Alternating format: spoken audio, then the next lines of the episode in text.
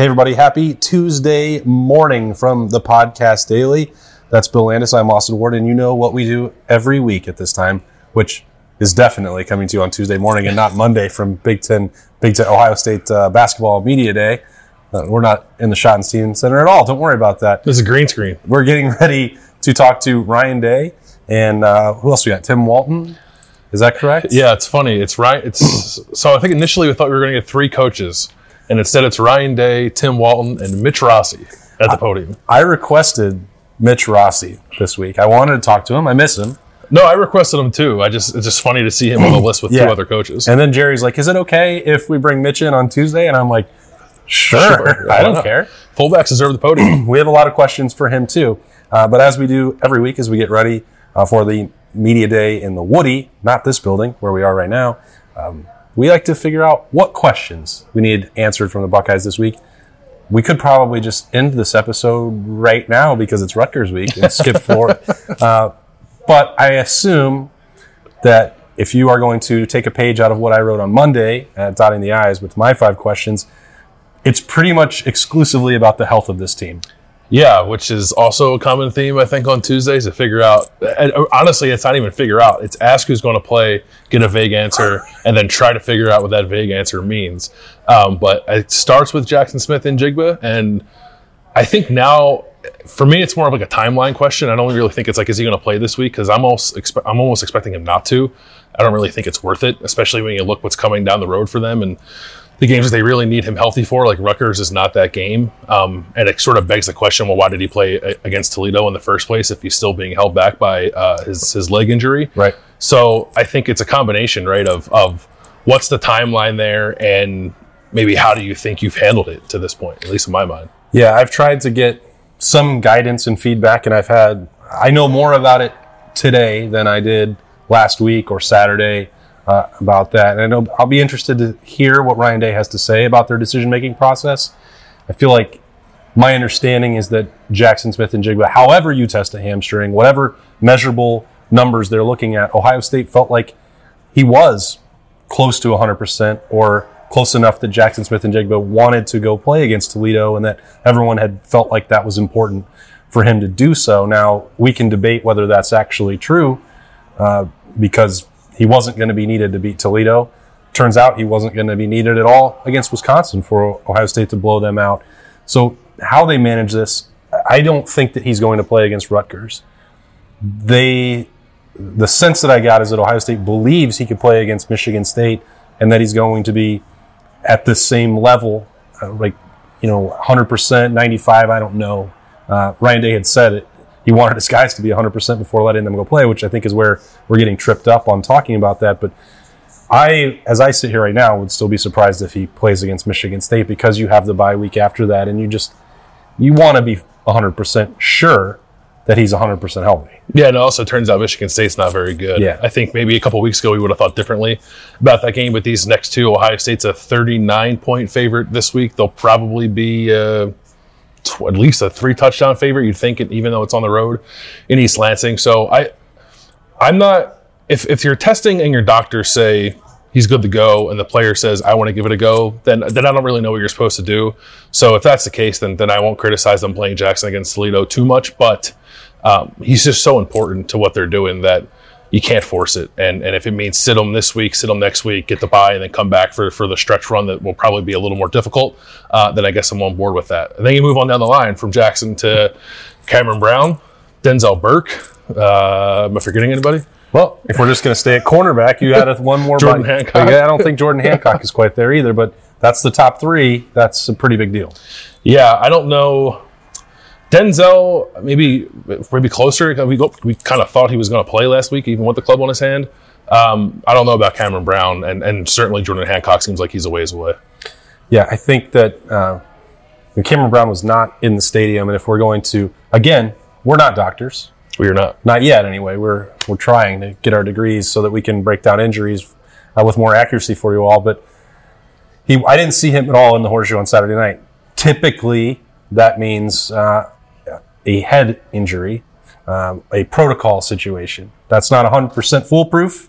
And I am not reporting that that is the case right now. That's just conjecture and speculation based on the clues available, which unfortunately, as we made this point before, is basically what we have to do with the way Ohio State is handling all these situations right now. that, that's probably another question. Yeah. Uh, what, how should we interpret the availability report when guys who clearly aren't playing aren't listed on it? Yeah. Ryan Day, America. America, That's And my, Ryan. That's my first up. America. Yeah, there I we go. haven't done an America yet. I thought he was teed up for you. felt felt pretty good. yeah, you gotta love that. Yeah. Okay, well, is there anything football related that you're curious about this week? Yeah. Um, the, s- some of the freshmen, like, and I think you mentioned Caden Curry in, in your written piece on OhioState.Rivals.com. He is at the top of that list for me. Just like, is there is there room for a, a younger player to continue to carve out a role? But also, like seeing Sonny Styles on the field against Wisconsin, that's probably opponent specific. Um, they did, it turns out, play some bigger packages in that game. I wasn't so sure they would, but they did. Uh, I thought it looked okay. I thought Sonny Sonny didn't look like he was in over his head for a kid who's 17 years old and should be in high school. So I, I'm not saying like he needs to supplant one of the guys who's played much more at safety, but is there a continually evolving kind of package to get a guy like that on the field, a guy like Caden Curry on the field? Do you consider giving Dallan Hayden a little more work because he's shown himself to to be up to the task when he's on the field? So they have uh, they're in conference play, but it still feels like they're in tune-up games a little bit, and then you have the bye week after that. So it feels like there's a little bit of an opening for for some guys like that to grab a role, It's the post pre-con tune-up season, something like that. intercon. Intercon. Uh, yeah. Do you think if Lathan Ransom again, let's just tie this right back into an injury situation? oh yeah. Do you think that he would have done the same things that Sonny Styles did on Saturday night if he'd been healthy, or uh, how much of that, as you said, was game plan specific versus could Lathan have filled that same role? I think he could have because he filled a similar role, I suppose, against Notre Dame, which is not entirely the same team, but kind of kind of a similar idea, bigger personnel, run the football. Um, so probably, so I maybe as, as long as Lathan's available, then maybe that that is a roadblock for Sonny. But uh, I don't know. Like they talked a lot about sub packages coming into the year. They have not done a whole lot of it, and maybe they don't have to. I don't, I don't think you should do that kind of stuff just to do it. But Right. if they have guys like a Sonny who's pushing for time or a Caden, um, I could get on board with trying to find a way to do it. Ryan Day would be very irritated again. Anytime somebody asks him, "Hey, you're going to blow somebody out. Don't you want to get the young guys in there and play?" Like he bristles at that and says, "Well, you got to win every game and treat every opponent the same, and that's fine." I I respect that and I understand it, but I think that Kyle McCord needs to throw passes, and that's not not just for the future. It's also just in case something happens to C.J. Stroud and you have to put in uh, your backup quarterback for meaningful situations. I get also not wanting to run up the score, be bad sports, rub it in, whatever else, but you only get a limited amount of snaps and games every single year. And he's talked, Ryan Day's talked often about, oh, we were missing these in 2020 and we had other games that they didn't blow them out the way that they wanted to. And, you know, when he's out there, at least let him have one drive, the first one he's out there, where you run the full offense. Like, I don't think it's doing anybody a favor um, in terms of building a program, developing a quarterback, whatever, however else you want to view it, to put him out there and hand off three or four or five times. And, you know, that's not what the offense would look like if he was out there and it, the game was on the line. So, how, how do you really know? I understand there's the rest of the week to evaluate and practice and all that, but there's really no substitute for live bullets flying, game situation. Those guys on the other side would be trying to stop them. Right. Like he's playing with a hand behind his back if he just has to hand off. I, I agree, and like Burma said this before too. Like if, if the clock's running, like let's play football. Like and and even like Greg Schiano, if the game gets to the point we think it's going to get to, I think Greg Schiano would probably prefer to be still playing real football too. And like it's, I get it. Like you can just run the ball and you can get good working that way. Um, if you're Ohio State's young offensive line or or whatever young defenders Rutgers might have in the game, but I think you would need to get Kyle McCord more live game experience, whatever whatever that looks like. And and there was a little bit of it against Toledo. Like it wasn't against Wisconsin. All he did was hand the ball off, um, and he kind of looked pretty bored, if not irritated, uh, doing it. Yeah. Um, but he did get to throw the ball a little bit against Toledo, which was nice to see. But I just, I just want to see more of it. Um, give him give him the full plate, um, the whole playbook.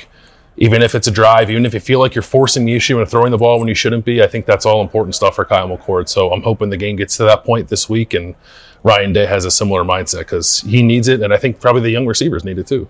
I like the spin that you put on it that it would be a benefit for Rutgers to to Yeah. actually you know have Yeah. to defend the pass Can't, their backs. can't This you is- see? Can't you see the benefit of Rutgers? This is for your own just good. getting stomped out by Ohio State's backups. Ryan Day, remember how much Greg Schiano helped you in your transition? Return Yeah, the favor.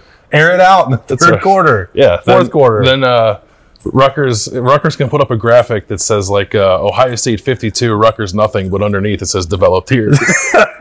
got some meaningful reps in the horseshoe. Got a lot better.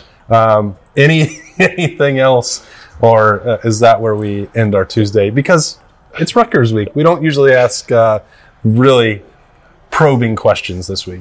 the w- one thing that is like actually like a quasi real football thing. I find Gavin Wimsatt, Rut- Rutgers quarterback, interesting because he's kind of athletic and can maybe do some of the stuff that Dequan Finn did from Toledo a couple weeks ago. And we're not talking to Jim Knowles this week, so I guess we couldn't get that answer from him. But maybe talk to Tim Walton about it since he's a defensive coach, or Ryan Day, or some defensive players throughout the week, just about how they feel about dealing with an athletic quarterback. Um, because that wasn't the case last week against Wisconsin, uh, but it could be the case this week against Rutgers. I like the timing of that. With Tim Walton, was like, you and I had a conversation with Jerry Emig about this. Like, is that the time you want to bring your cornerbacks coach or somebody in the secondary to talk when you have three of them on the shelf and they get a bunch of injury questions that they probably don't want to answer? Yeah. And then the flip side is, hey, Jair Brown, he got some reps and looked really Yeah. freaking good. So you get to take some credit for developing those guys behind him. J.K. Johnson as well, uh, a stripe off for Ryan Turner and Cameron Martinez. Who knows where he's going to line up the next time out there? We'll see. uh, that another question, a good one to ask for Tim Walton. We'll have plenty of those for uh, him and Ryan Day and Mitch Rossi on a Tuesday in the Woody. Uh, for Bill, I'm Austin. This has been the podcast daily. We'll talk to you later for some Snappy Jays.